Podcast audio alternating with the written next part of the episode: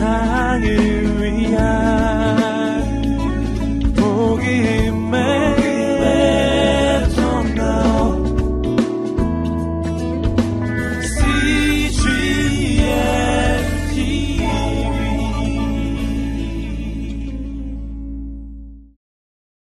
시편 16편 1절로 11절까지 말씀을 저와 여러분이 한 절씩 교독하도록 하겠습니다. 제가 1절 읽겠습니다. 하나님이여 나를 지켜 주소서 내가 주께 피하나이다. 내가 여호와께 아뢰되 주는 나의 주님이시오니 주밖에는 나의 복이 없다 하였나이다. 땅에 있는 성도들은 존귀한 자들이니 나의 모든 즐거움이 그들에게 있도다. 당신에게 예물을 드리는 자는 괴로움을 덜 것이라. 나는 그들이 드리는 피의 전제를 드리지 아니하며 내 입술로 그 이름을 부르지 아니하리로다. 여호와는 나의 산업과 나의 잔의 소득이시니 나의 분깃을 지키시나이다. 내가 되어준 구역은 아름다운 곳에 있으며 나의 기업이 실로 아름답도다. 나를 훈계하신 여호와를 송축할지라 밤마다 내 양심이 나를 교훈하도다. 내가 여호와를 항상 내 앞에 모시며 그가 나의 오른편에 계심으로 내가 흔들리지 아니하리로다. 이러므로 나의 마음이 기쁘고 나의 영도 즐거워하며 내 육체도 안전히 살리니 이는 주께서 내 영혼을 소홀해 버리지 아니하시며 주의 거룩한 자를 멸망시키지 않으실 것임이니이다. 같이 읽을까요? 시작. 주께서 생명의 길을 내게 보이시리니 주의 앞에는 충만한 기쁨이 있고 주의 오른쪽에는 영원한 즐거움이 있나이다. 아멘. 오늘은 시편 16편의 말씀입니다. 네, 시편 16편 말씀 성경에 보면 그 말씀 위에 제목이 붙여져 있습니다. 모든 시가 그런 건 아니지만 그 시편 위에 제목이 붙어 있는 것은 유심히 살펴볼 필요가 있지요. 그 어, 원본에서 사본으로 또 그 사본이 우리에게 올 때 그 제목이 손상되지 않은 것은 축복입니다. 그 제목을 통해서 그 시를 다 이해할 수가 있는 근거가 되기 때문이죠. 16편 보시면 제목이 여러분이 가진 성경 어느 성경이든지 다 나와 있을 것으로 생각하는데 다윗의 믹담이라고 이렇게 제목이 붙어 있습니다. 그 앞뒤의 시는 다 다윗의 시 이렇게 누구의 시 이렇게 기록이 되어 있는데 다윗의 믹담이라는 뜻은 비밀 혹은 신비 그런 뜻입니다. 신비. 다윗은 신비를 노래하고 있습니다. 비밀을 노래하고 있습니다. 무엇을 가리켜 신비라고 말할까요? 왜 그냥 시라고 하지 않고 신비라는 단어를 붙였을까요? 우리의 믿음은 신비입니다. 우리 하나님과 더불어 우리가 교제할 수 있다는 것, 이것이 얼마나 큰 신비입니까? 우리는 신비주의에 대한 두려움 때문에 우리의 믿음의 신앙의 생활이 얼마나 신비스러운지를 때로는 잊어버릴 수가 있습니다. 우리의 신비가 사라지는 것은 우리 이성 속에 우리의 믿음을 가둘 때 신비가 사라져 버립니다.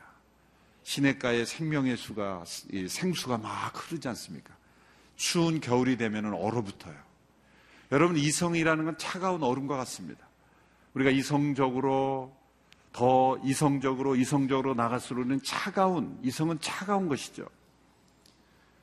그런데 우리의 믿음을 이성 속에 가둘 때 이 생수가 얼어붙어서 마실 수가 없는 거예요. 이성은 이 얼음의 결정체 같이 때로는 우리에게 필요합니다. 차가운 이성이 필요합니다. 교리적인 지식, 또 말씀에 대한 지식, 분별, 분석, 비평 이런 것들을 통해서 우리는 하나님을 아는 지식의 일부를 얻을 수 있어요. 그러나 그 이성으로만 하나님을 만나려고 할 때는 하나님은 보이지 않습니다. 왜냐하면 하나님은 신비스러운 분이기 때문에. 하나님은 이 지식 너머에 계시기 때문이죠. 지식을 무시하고 비상식적인 것이 신앙이라는 뜻이 아닙니다. 우리의 지식은, 우리의 이성은 신비스러운 하나님을 만난 한 영역일 뿐이라는 거예요. 그러므로 우리가 콰이어 타임을 할 때 말씀을 분석하고 내 이성으로 생각하는 것이 전부라고 생각하는 순간 우리는 콰이어 타임이 아닌 거예요. 내 이성으로 분석하는 시간이 되는 거예요. 믿음의 신비는 우리의 이성을 뛰어넘는 그런 하나님의 신비. 우리의 감성 으로 하나님을 만나지 우리의 감정이 또 전부가 아니에요. 우리의 감정으로만 하나님을 만난다면 내가 기분 좋으면 하나님은 살아계시고 기분 나쁘면 하나님은 안 계신 거예요. 내 감정 또한 하나님의 신비를 다 이해할 수가 없습니다. 내 의지 또한 하나님의 신비를 다 담을 수가 없어요. 우리의 지식과 감정과 의지를 뛰어넘는 하나님의 신비. 그것은 어디에서 옵니까? 내가 하나님께 가까이 나가는 것보다 하나님이 언제나 먼저 우리에게 찾아오신다는 거예요. 나는 하나님을 아는 지식이 없어도 하나님이 가르쳐 주시는 계시하신 하나님. 또 나는 하나님께 가까이 나갈 마음, 감정이 없어도 하나님이 나에게 이렇게 찾아오시는 그런 하나님. 나는 하나님의 뜻대로 살고 싶은 의지가 없었는데도 성령님께서 내 안에 역사하셔서 하나님의 뜻대로 살고자 하는 의욕이 생겨나는 것. 모든 것이 신비입니다. 우리 바깥에서 우리를 찾아오시는 거예요.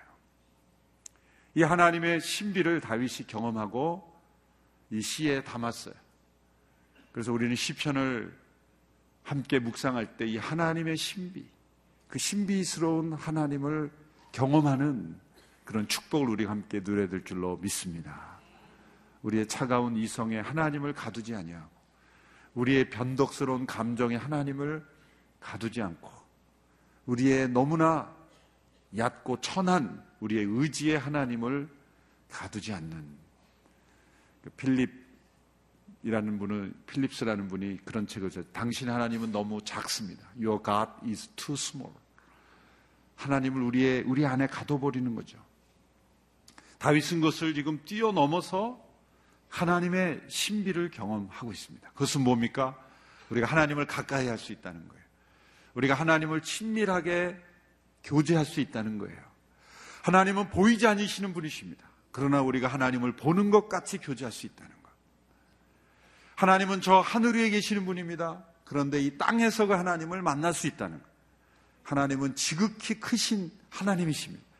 그런데 하나님 우리가 만날 수 있도록 우리와 가까이 하실 수 있도록 한없이 우리한테는 작아져 주시는 분이에요.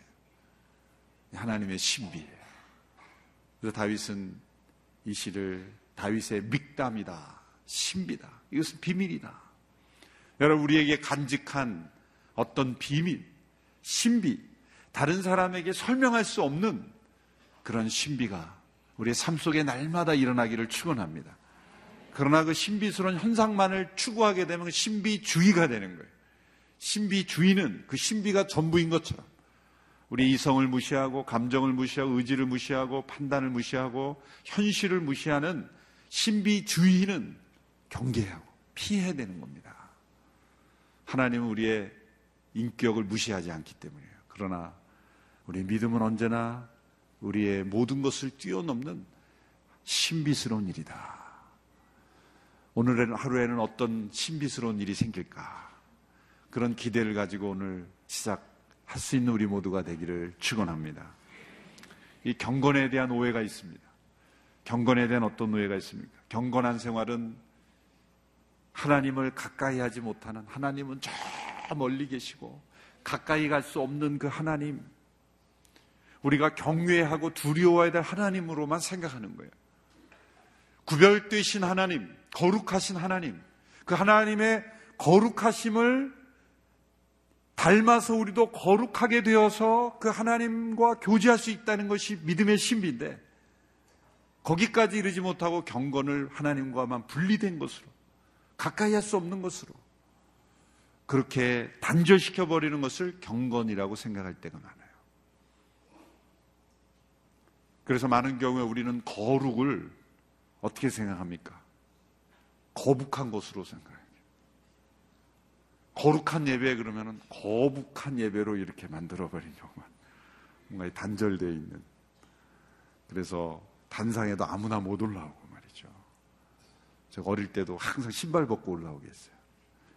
사실 그 왜 그러냐면 그 당시에는 이 포장된 도로가 없기 때문에 단상에 깨끗한 카펫을 해놨는데 신발 신고 올라오면 청소 도구도 없었잖아요 그때는 사실은 카펫 그러니까 신발 벗고 올라오게 한 거지 그게 그 신발 신고 올라오면은 거룩한 곳이 더러워지기 때문에 그런 건 아니거든요. 어떤 의식 자체를 경건한 것으로 우리는 제한하고 하나님과 우리가 살아있는 어떤 교제를 만드는 그런 모든 것들을 경건하지 못한 것으로 어떤 목사님 지금도 그렇게 생각해요. 예배 시간에 손을 올리면 어제 거룩하지 못하게 손을 다 올리냐고. 앞만 바라보고 가만히 예배하면 그거 거북한 예배죠. 거룩이라는 것은 우리가 그 하나님이 우리 안에 들어오셔서 우리가 하나님과 살아있는 교제를 나누는 것, 그러므로 우리가 세상과 구별된 삶을 사는 것이 거룩이죠. 한마디로 우리가 하나님을 즐거워할 수 있다는 것입니다. 하나님과 친밀해질 수 있다는 거예요. 하나님을 가까이 함이 내게 복이라 고백했던 시편 기자처럼 우리가 하나님을 가까이 할 수 있는 신비의 삶을 우리가 경험할 수 있게 되기를 축원합니다. 최고의 경건은 하나님과 가까이 친밀해지는 거. 오늘 시편 16편 1절에 3절의 말씀을 보십시오. 우리 같이 한번 읽어볼까요? 시작. 하나님이여 나를 지켜주소서 내가 주께 피하나이다. 내가 여호와께 아뢰되 주는 나의 주님이시오니 주밖에는 나의 복이 없나이다 하였나이다. 땅에 있는 성도는 존귀한 자들이니 나의 모든 즐거움이 그들에게 있도다. 하나님과 가까운 사람들의 특징, 하나님을 즐거워하는 거예요. 교회 역사에서 가장 중요한 신앙 고백 중에 하나였던 웨스트민스터 신앙 고백이 있습니다. 그 제1장 제1조는 이렇게 답합니다. 사람의 제일 되는 의무는 하나님을 영화롭게 하는 것이며 또한 영원토록 그분을 즐거워하는 것이다. 두 개의 파트가 있어. 하나는 하나님을 영화롭게 하는 것이다. 영광스럽게 하는 것이다. 두 번째는 영원토록 그분을 즐거워하는 것이다. 하나님을 영광스럽게 해드릴 뿐만 아니라 우리가 그분을 즐거워하는 거예요. 그런데 대부분 우리는 앞에 부분만 생각하고 뒤에 부분은 인정하지 않아요.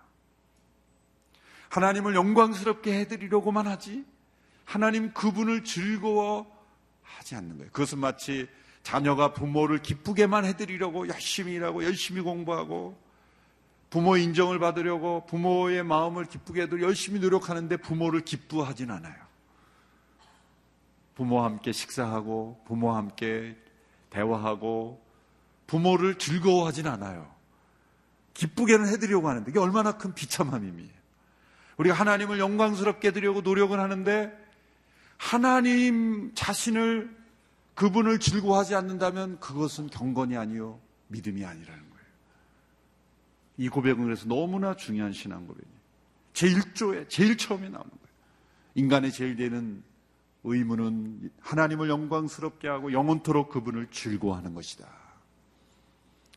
우리가 하나님을 영광스럽게만 하려고 할 때 우리는 이교적 신앙에 빠질 위험이 있어요. 참 위험한 말이지만 종교 종교적 생활에 빠지게 하는 거예요. 마치 하나님이 우리를 이용해서 우리를 부려먹듯 그런 하나님으로 많은 사람이 오해할 수 있는 거예요. 하나님, 하나님, 하나님께 무엇인가를 내가 해드려야 된다고만 생각하는 거예요. 여러분, 하나님은 우리의 도움이 필요하지 않으시는 분입니다. 우리가 하나님을 도와드리는 게 아닙니다. 제일 무서운 말이 내가 이제 하나님의 일을 좀 해야 되겠다. 하나님은 No thank you. 너가 안 해도 충분해. 하나님은 스스로 계신 분이에요. I am that I am. 나는 스스로 있는 자. 모든 것을 하실 수 있는 분이에요. 우리가 아무것도 하지 않아도 하나님은 모든 것을 하실 수 있는 분이에요. 근데 마치 자기의 도움이 없으면 하나님이 아무것도 못 하시는 것처럼 내가 하나님의 일을 한다는 착각하는 거예요. 우리가 하나님은 우리가 하나님을 도움으로써 하나님을 영광스럽게 하는 게 아닙니다. 내가 이 일을 하면 하나님이 영광스럽게 내가 내가 이 일을 안 하면 하나님이 영광 못 받으신다. 이 엄청난 교만이죠. 이교적 신앙입니다. 모든 이교적 종교는 신에게 무엇인가를 잘해 드려야 신이 나를 축복한다. 이겁니다. Give and take예요. 샤머니즘부터 시작해서 고등 종교에 이르기까지 모든 종교의 원리는 다 신을 기쁘게 해주는 거예요. 신을 기쁘게 하면 신이 나를 축복할 거니까. 이게 이교적 신앙입니다. 우리의 믿음은 그러한 차원에 머무르는 신앙이 아니라 하나님을 즐거함으로 내 삶이 하나님의 통로가 되고 하나님이 기뻐하시는 일을 내가 행함으로써 하나님이 영광 받으시는. 그 차이를 우리가 구별하며 나가야 되는. 오늘 시편 기자가 이렇게 고백합니다. 주밖에는 나의 복이 없나이다. 주밖에는 나의 복이 없습니다. 이 하나님과 가장 가까운 그저 주님 자신이 저의 복입니다. 여러분 주님께서 주시는 어떤 복을 우리가 구하잖아요. 기복신앙에 빠지는 거예요. 하나님 그분이 나의 복입니다. 그런 참된 복의 신앙을 누리는 거예요. 하나님이 거기에 더해 주시는 플러스 알파는 주실 수도 있고 주시지 않을 수도 있어요. 그렇지만 그것에 의해서 하나님과 나와의 관계가 결정되는 것이 아니라 하나님 그분이 나의 복이십니다. 그것이 우리의 믿음이 될 때 하나님은 모든 복을 더해 주시는 거예요. 우리는 하나님 앞에 나갈 때 하나님이 주시는 그 무엇을 복이라고 생각하죠. 하나님과 가까운 사람은 하나님 그분이 나의 복이십니다. 주밖에는 나의 복이 없습니다. 이런 고백으로 나갈 때 삶의 모든 것은 다 축복이 되고 감사가 되고 선물이 될 줄로 믿습니다. 하나님 앞에 가까이 나갈 때 다윗은 하나님을 친밀하게 즐거워하는 그 경험, 그 신비를 경험했습니다. 다윗의 영성은 하나님을 즐거워하는 영성이었어요. 인생의 수많은 위기와 고난 앞에서 그의 삶을 지탱해 주었던 믿음을 한마디로 표현한다면 하나님을 즐거워하는 것이었습니다. 그가 광야를 헤맬 때, 위협 속에 있을 때, 위기 속에 있을 때, 모든 세상의 복이라고 하는 것을 다 잃어버렸을 그때에 그에게 남아있는 복은 하나님 그분을 즐거워하는 것.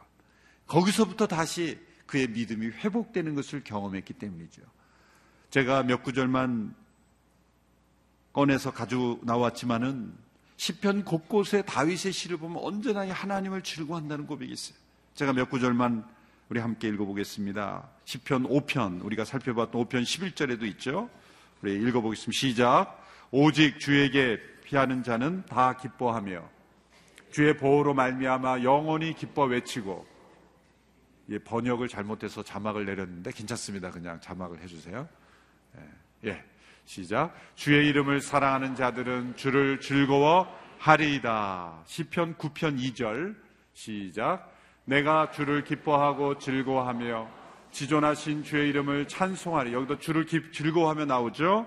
33편 1절. 시작. 너희 의인들아 여호와를 즐거워하라. 찬송은 정직한 자의 마땅히 할 바라. 여호와를 즐거워하라. 여기 나오죠. 시편 64편 10절. 시작.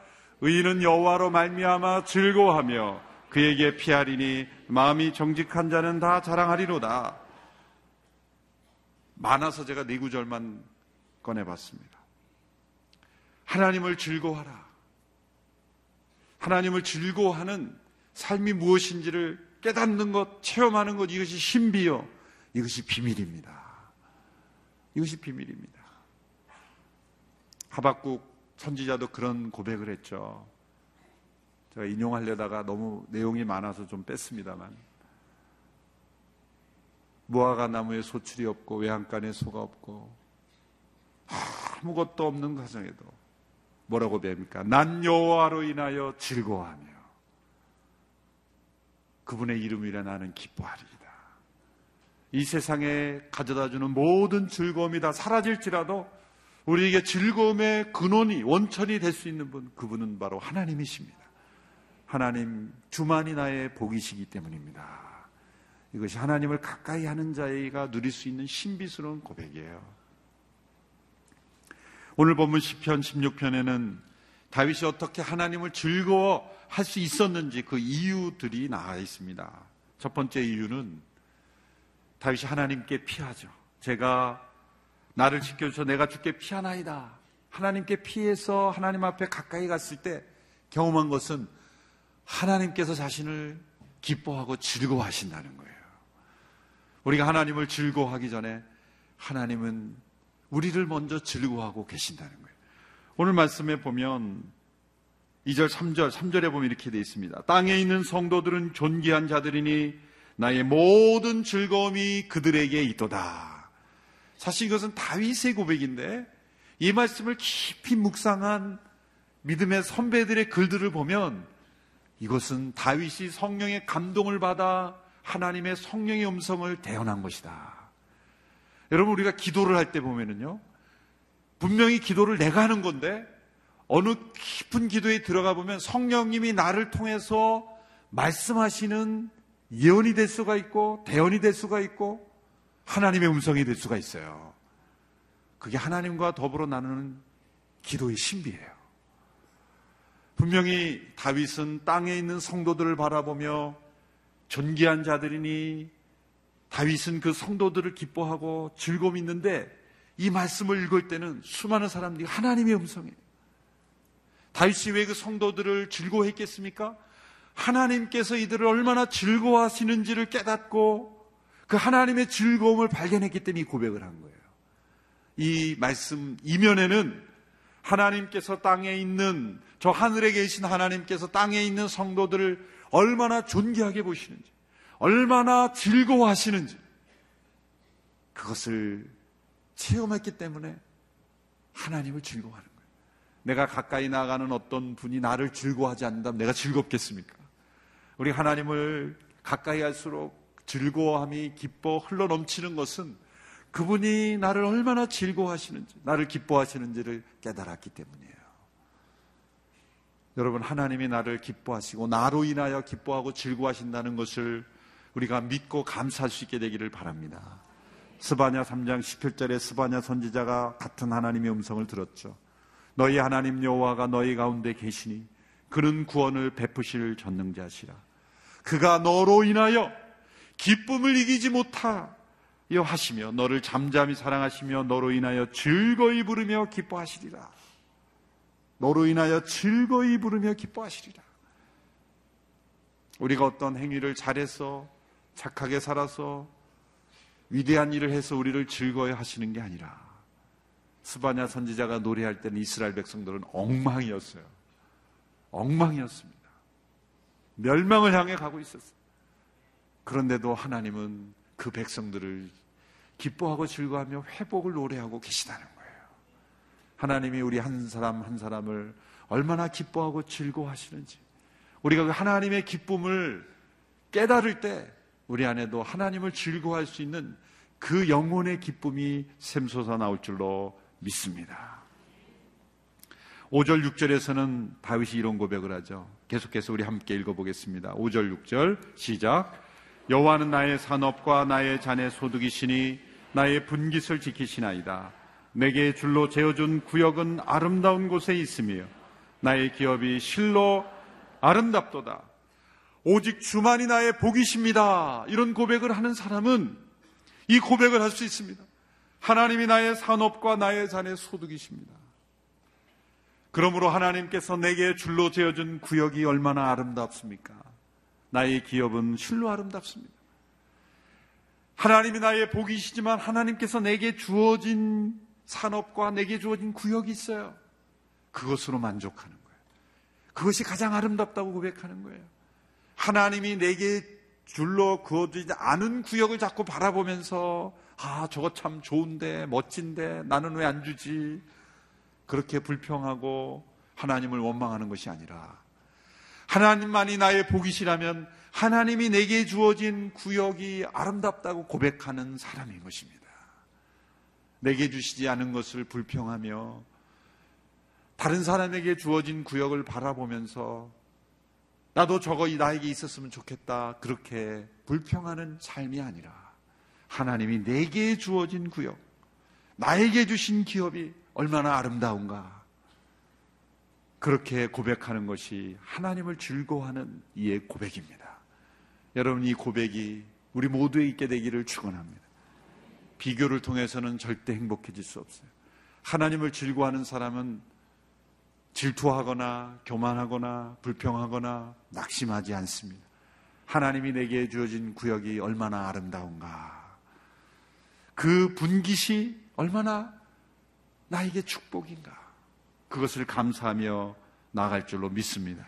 두 번째 이유는 그가 하나님을 즐거워할 수 있었던 이유는 하나님을 항상 앞에 모시고 사는 인생이 가장 안전한 삶이라는 것을 깨달았기 때문이에요. 오늘 본문 8절 9절의 말씀을 우리 같이 읽겠습니다. 8절 9절 시작. 내가 여호와를 항상 내 앞에 모시며 그가 내 우편에 계심으로 내가 요동치 아니하리로다. 이러므로 내 마음이 기쁘고 내 영광도 즐거하며 내 육체도 안전히 거하리니. 하나님을 항상 내 앞에 모신 삶, 그가 내 우편에 계심으로 요동치 않고 내 육체도 안전히 거할 것이다. 다윗은 자신의 삶의 안전을 어디서 구했습니까? 그는 광야에도 수풀에도 숨어봤고 동굴에도 숨어봤고 그를 위협하는 수많은 대적들을 피해 다니며 안전을 구했어요. 그런데 그가 깨달은 것은 하나님이 내 앞에 계신 것이 가장 안전한 곳이라는 거예요. 자신이 만들어 놓은 피난처, 자신이 만들어 놓은 안전한 그러한 성에 거할지라도 하나님이 나와 함께 계시지 않으면 내 우편에 계시지 않으면 그것은 순식간에 무너져 버리는 것이다. 나의 삶이 거할 수 있는 가장 안전한 곳은 바로 주님의 임재 앞이다. 주님이 내 우편에 계셔서 내 그늘이 되시고 내 산성이 되시고 방패가 되시는 인생. 그것이 요동치 아니한 인생이요.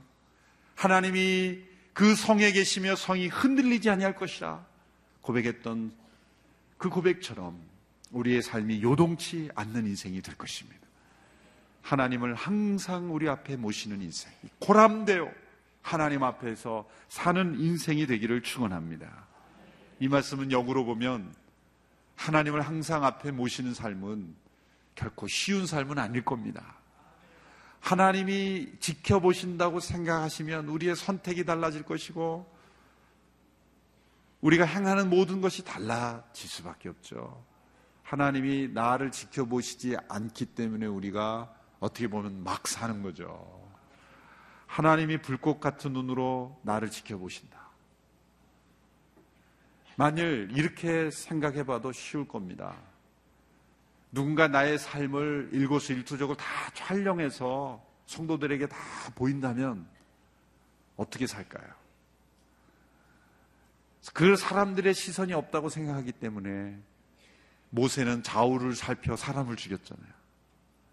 사람 눈도 우리가 무서워하는데 하나님의 그 눈으로 우리를 지켜보신다고 할 때 우리의 삶은 달라질 수밖에 없겠죠. 청교도들은 유일한 청중이신 하나님 앞에 살았다. 그런 고백을 했어요. 유일한 청중. 많은 사람들이 있어도 제일 중요한 것은 하나님의 시선. 그 코람대요. 하나님 앞에서 늘 살아가는 그러한 인생. 이것이 하나님을 가까이, 그것이 가장 안전한 삶이요. 유동치 않는 삶이다. 라는 고백을 이 다윗이 하는 것입니다. 그런데 그 하나님을 항상 모시는 삶은 어떤 겁니까? 다윗도 잘 알고 있죠. 자신이 하나님 앞에 항상 옳은 선택만은 하지 못한다는. 그래서 밤에 하나님께서 훈계하시는 거예요. 너 내가 아까 다 봤는데 너 왜 그렇게 했어? 7절에 그 이런 고백을 하자. 나를 훈계하신 여호와를 송축할지라 밤마다 내 양심이 나를 교훈하도다. 하나님이 양심을 통해 하나님이 다 보셨기 때문에 하나님이 우리 양심을 통해 말씀하시는 거예요. 너 아침에, 너 낮에, 너 아까, 너 내가 다 봤어. 하나님의 훈계는 단 한마디면 좋게요. 나 봤다. 네, 보셨어요? 다 봤어. 다 보시는 하나님이 계세요. 다 봤다라고 양심을 통해서 하나님이 훈계하실 때 하나님을 가까이 한 사람은 어떤 사람입니까? 그 하나님을 송축한다 그랬어요. 나를 훈계하시는 하나님을 송축하는 사람은 훈계하면 멀리 간다고요. 나를 지적하고 훈계하는 사람은 이렇게 멀리 하고 싶잖아요. 그런데 이 다윗은 나를 훈계하시는 그 하나님을 더 가까이. 왜 나를 위해 훈계하시니까. 여러분과 누군가 여러분의 잘못을 지적하고 또 교훈하고 그런 분이 있으면 나를 사랑해서 그랬거니 그렇게 생각하고 받아들이면 축복이 됩니다. 우리를 훈계하신 여호와를 송축할지라. 요즘 교회를 비판하고 막 그런 분들이 좀 있죠. 그런데 우리를 사랑해서 그러려니 그렇게 생각하고 받으면 그게 다 축복이 돼요. 너무 그 사람들을 막 적그리스도 뭐 이렇게 막 몰아갈 필요가 없어요. 사랑해서 그리려니 그렇게 생각하면 그분들도 변화될 수 있다고 생각을 해요. 나를 훈계하신 여호와를 송축할지라. 세 번째로 다윗은 하나님을 즐거워할 수 있던 이유는 하나님께서 우리에게 허락하신 영원한 생명의 삶이 있음을 보았기 때문이에요. 영원한 생명의 삶. 다윗은 죽음의 위기를 여러 번 경험한 사람이죠. 하나님을 모시고 살면서 하나님께서 예비하신 영원한 삶을 다윗은 몇 번 진짜 나는 죽었다 이렇게 생각했을 거예요. 그럴 때마다 그는 죽음을 묵상했고 죽음 너머의 영원한 생명의 삶을 묵상했다는. 여러분 이 세상에서 우리가 가진 즐거움이 영원할 수 없다면 그것은 진정한 즐거움이 아닌 것입니다. 다윗이 체험한 이 즐거움은 하나님을 즐거워하는 것은 영원한 즐거움이 있기 때문이에요. 주의 우편에는 뭐가 있습니까? 11절에 영원한 즐거움이 있나이다. 주의 앞에는 기쁨이 충만하고 주의 우편에는 영원한 즐거움이 있나이다. 여러분 영원한 생명을 얻지 못했다면 결코 안전한 삶이 아닙니다. 영원하지 않는 것은 결코 안전한 것이 아닙니다.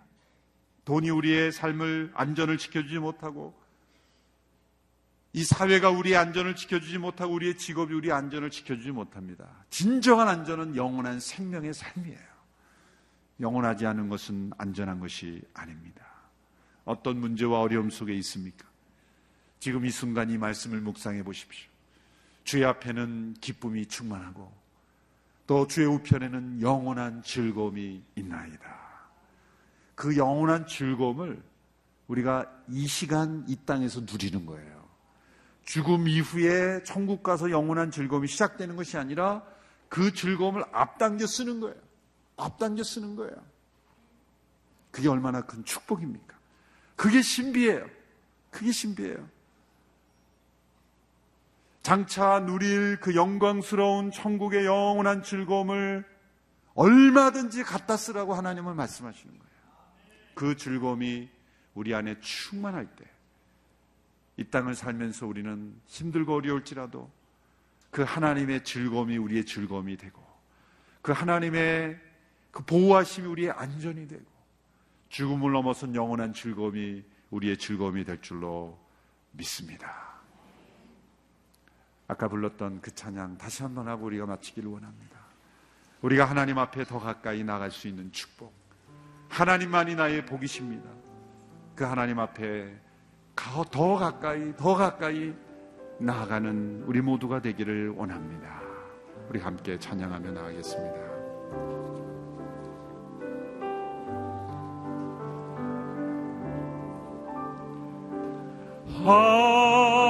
하나님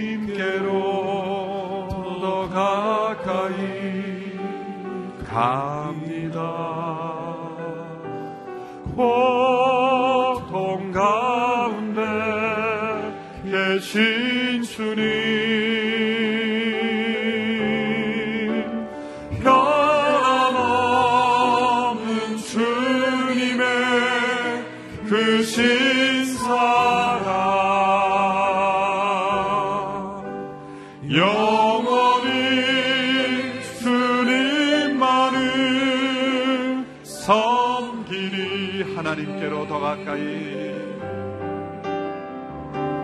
하나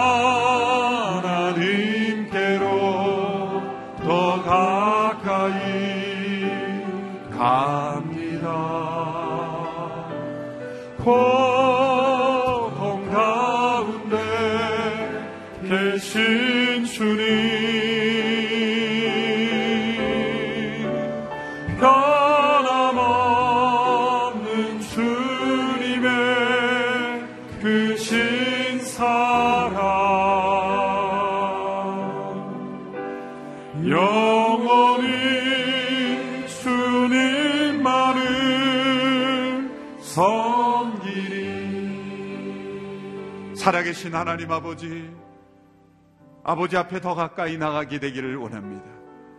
때로 우리의 죄와 허물로 인하여 아버지 앞에 가까이 가지 못하는 우리의 연약함 주님의 보혈로 덮어 주시옵시고 살아계신 아버지를 기뻐하며 즐거워하며 주님 우편에 있는 기쁨의 충만함을 경험하게 하여 주시고 주 앞에서 누리는 영원한 즐거움을 누리게 하여 주시고 요동치 아니하는 안전한 삶을 누리게 하여 주시옵시고 주님만이 나의 복이며 주께서 우리에게 허락하신 기업과 분깃을 날마다 기뻐하며 감사하며 기뻐하며 살아가는 인생이 되게 하여 주옵소서. 우리의 삶에 하나님을 가까이 하는 날마다 신비스러운 그 친밀함의 축복이 흘러넘치게 하여 주옵소서. 예수님의 이름으로 기도하옵나이다. 아멘.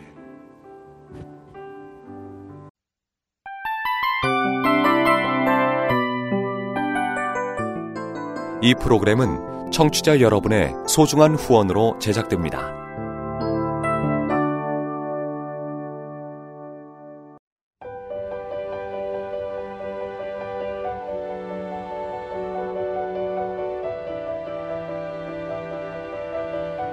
세상에는 수많은 교회들이 있지만 더 깊이 있는 말씀 강해를 찾기 위해 크기로만 교회를 선정하지 않습니다. 보다 좋은 영적 콘텐츠를 더 많이 나누기 위해 방송비를 받지 않습니다. 1년 365일 복음만 전하고 싶어서 우리는 광고를 하지 않습니다. 온누리의 복음을 땅끝까지 CGN TV와 함께 땅끝 성교사가 되주세요